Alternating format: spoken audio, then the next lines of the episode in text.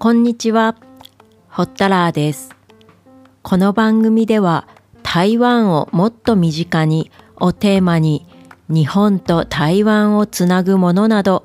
台湾に関連するさまざまなことを紹介しています。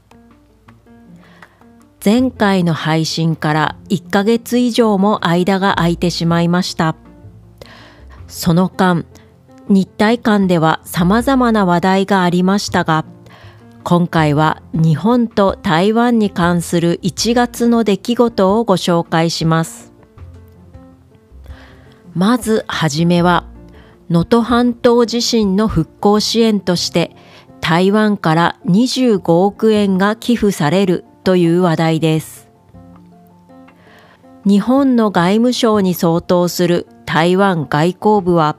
いちがつにじゅうろくにちに台湾の市民から寄せられたごおくよんせんまん台湾元、日本円にして約にじゅうごおくえんを復興支援として日本に寄付することを明らかにしました。にじゅうろくにちには記者会見が行われ、日本の外務大臣に相当する呉釗燮外交部長は、亡くなられた方へのお悔やみの言葉を述べた後、このように話しました。台湾の人々は被災地の方々を心配している。だからわずかにしゅうかんという短い間ににじゅうごおくにほんえんを超える寄付が速やかに集まった。このお金は台湾の人々の行為の表れだ。台湾と日本がまるで家族のような感情を持つことを改めて感じることができた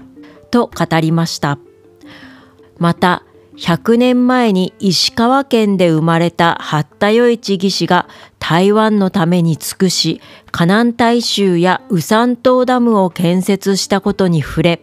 我々は一滴の水のような恩にも湧き出る泉のような大きさで報いるべしという台湾人の精神にのっとって、日本に対して支援の手を差し伸べるのだと説明。台湾と日本の固い絆は最も必要な時に相手にとって最も大きな支えになるものだとも話しました。呉部長はさらにこう付け加えています。厳しい冬もいつかは終わりを迎え、希望の花が春風に伴って開くだろう。被災地の方々の傷が一日も早く癒え、新たな生活を再開できるよう願っている。被災地の復興作業が一段落すれば、台湾の人々は連れ立って石川県を訪れ、そして自ら石川県を応援することだろう。これに対し、日本大使館に相当する日本台湾交流協会台北事務所の片山和之代表は、蔡英文総統、来清徳副総統が震災後直ちにお見舞いのメッセージを寄せてくれたことに改めて感謝した上で、台湾の各方面から続々と寄付が集まり、被災地の人々への思いやりを見せてくれたことに感激したと述べています。日本政府はいちがつにじゅうごにちに被災者支援の対策パッケージを発表していて、中小・小規模事業者の施設復旧にいち事業者あたり最大じゅうごおくえんを補助します。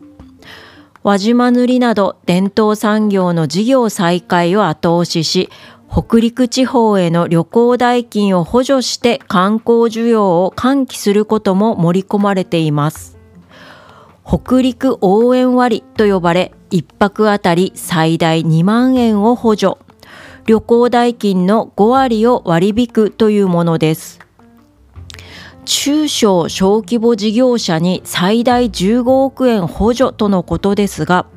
このニュースを見たときに補助でもいいとは思ったんですけれども、設備の ひゃくパーセント を経費に計上してもらってそれを認めるという方法の方が事業者にとっては良いのではないかなとふと思いました。ただこれだと行政が不便なんですかね。このあたりはちょっと分かりませんが、私個人としては北陸応援割も利用したいと思いつつ、自宅から行ける距離にある能登料理のお店に行って食事をするというのも復興支援になるかと思いますので、能登料理を出すお店に出かけたいと思っています。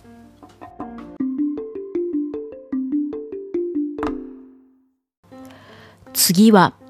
有山鉄道でせんきゅうひゃくじゅうにねん製の蒸気機関車が定期運行へという話題です。農林水産省に相当する台湾農業部の林業自然保育所はいちがつよっか、南部嘉義を走る有山林業鉄路が所有する蒸気機関車の定期運行を発表しました。運行されるのはアメリカのライマ・ロコモティブワークス社がせんきゅうひゃくじゅうにねんに製造した蒸気機関車エスエルにじゅういち で、この機関車が牽引する列車をいちがつむいかから毎月だいいち土曜日に運行します。世界的に貴重な歯車式蒸気機関車の一つ、シェイ式とされています。かつては有山で産出された木材を運搬していましたが、はちじゅうねんだいに引退し、嘉義市内の公園で約よんじゅうねん展示されていました。このシェイ式蒸気機関車、導入には日本が深く関わっています。日本統治時代のせんきゅうひゃくさんねん、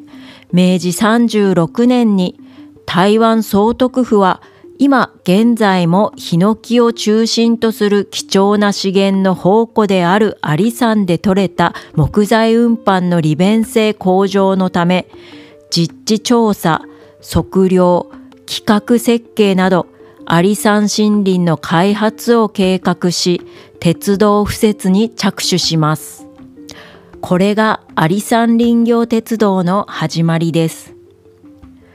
ですが、日露戦争による財政的な要因から総督府による開発は断念。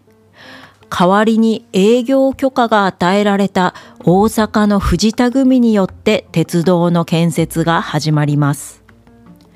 せんきゅうひゃくろくねん、めいじさんじゅうきゅうねんに藤田組によって建設が始められた有山林業鉄道は、当初は蒸気機関車ではなく、人がトロッコを押す形での運行が行われました。ですが開発の途中、全線開発には予想より多額の建設費を要することが判明し、藤田組も開発を断念。結局、総督府が再び直営事業として開発を引き継ぐことになりました。台湾総督府による本格的な開発はせんきゅうひゃくじゅうねん、めいじよんじゅうさんねんから始まり、せんきゅうひゃくじゅうにねん、大正元年のじゅうにがつ、嘉義駅からにまんへい駅までが正式に開通し、その全長は ろくじゅうろくてんろくキロメートル に達しました。その後も必要性に伴い有山駅まで延長。支線の数が増えていきましたが、総督府による開発が始まったせんきゅうひゃくじゅうねん、めいじよんじゅうさんねんからせんきゅうひゃくじゅうさんねん、たいしょうにねんにかけて、鉱山地区の建設工事に備え、じゅうはちトンきゅうのシェイ式蒸気機関車はちりょうを購入しました。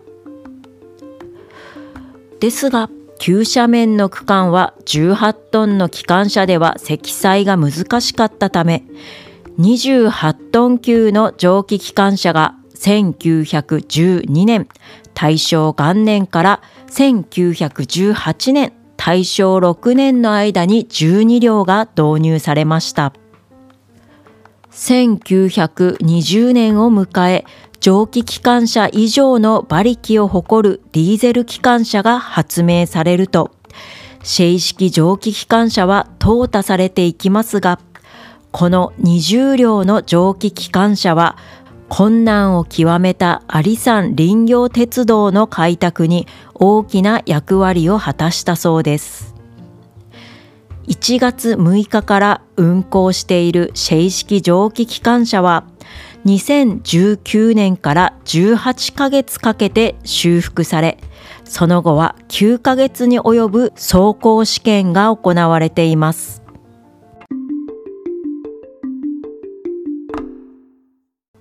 最後に、台湾ではいちがつじゅうさんにちによねんに一度の台湾総統選が行われました。このニュースは日本でも高い注目を浴びていましたので、触れなくとも良いかなとは思いましたが、関連ニュースとして上川外務大臣が投開票日の当日に台湾へコメントを送っていまして、それに対し台湾外交部がいちがつじゅうよっかに謝意を発表していますので、少し触れたいと思います。台湾外交部の発表です。日本の上川陽子外務大臣はじゅうさんにち、我が国の総統選挙の結果について談話を発表し、我が国の民主的な選挙の円滑な実施に祝意を表した。外交部はこれに対し心から謝意を表明する。また、さんじゅうめいを超える日本各党派の国会議員が、我が国が平和的に正副総統選挙と立法委員選挙を実施したことを評価し、台湾と日本との関係に期待を示している。今後、我が国は既存の良好な関係を基礎に、引き続き日本と緊密に協力し、地域の安全保障や各分野での交流関係を深化させていくとプレス発表しています。私自身も現在の頼清徳副総統が次期総統となることを喜ばしく思っていますが、総統選と同時に行われた立法委員、日本でいうと国会議員の選挙で当選した議員がにがつついたちに最初の登院をし、ひゃくじゅうさんにんが就任宣誓をしました。この日は立法委員長、日本でいう国会の議長の選出が投票によって行われました。いっかいめの投票では過半数の票を得た候補がいないことからにかいめの投票が行われましたが、にかいめは民衆党の議員が投票を棄権し、最大野党国民党の韓国瑜さんが選ばれています。立法委員長を選出する投票を見て、はちぎせきを有する民衆党が今後の国会の審議の鍵を握ることになってしまっているなと痛切に感じました。引き続き注視していきたいと思います。今回もお聞きいただきありがとうございます。ホッタラーでした。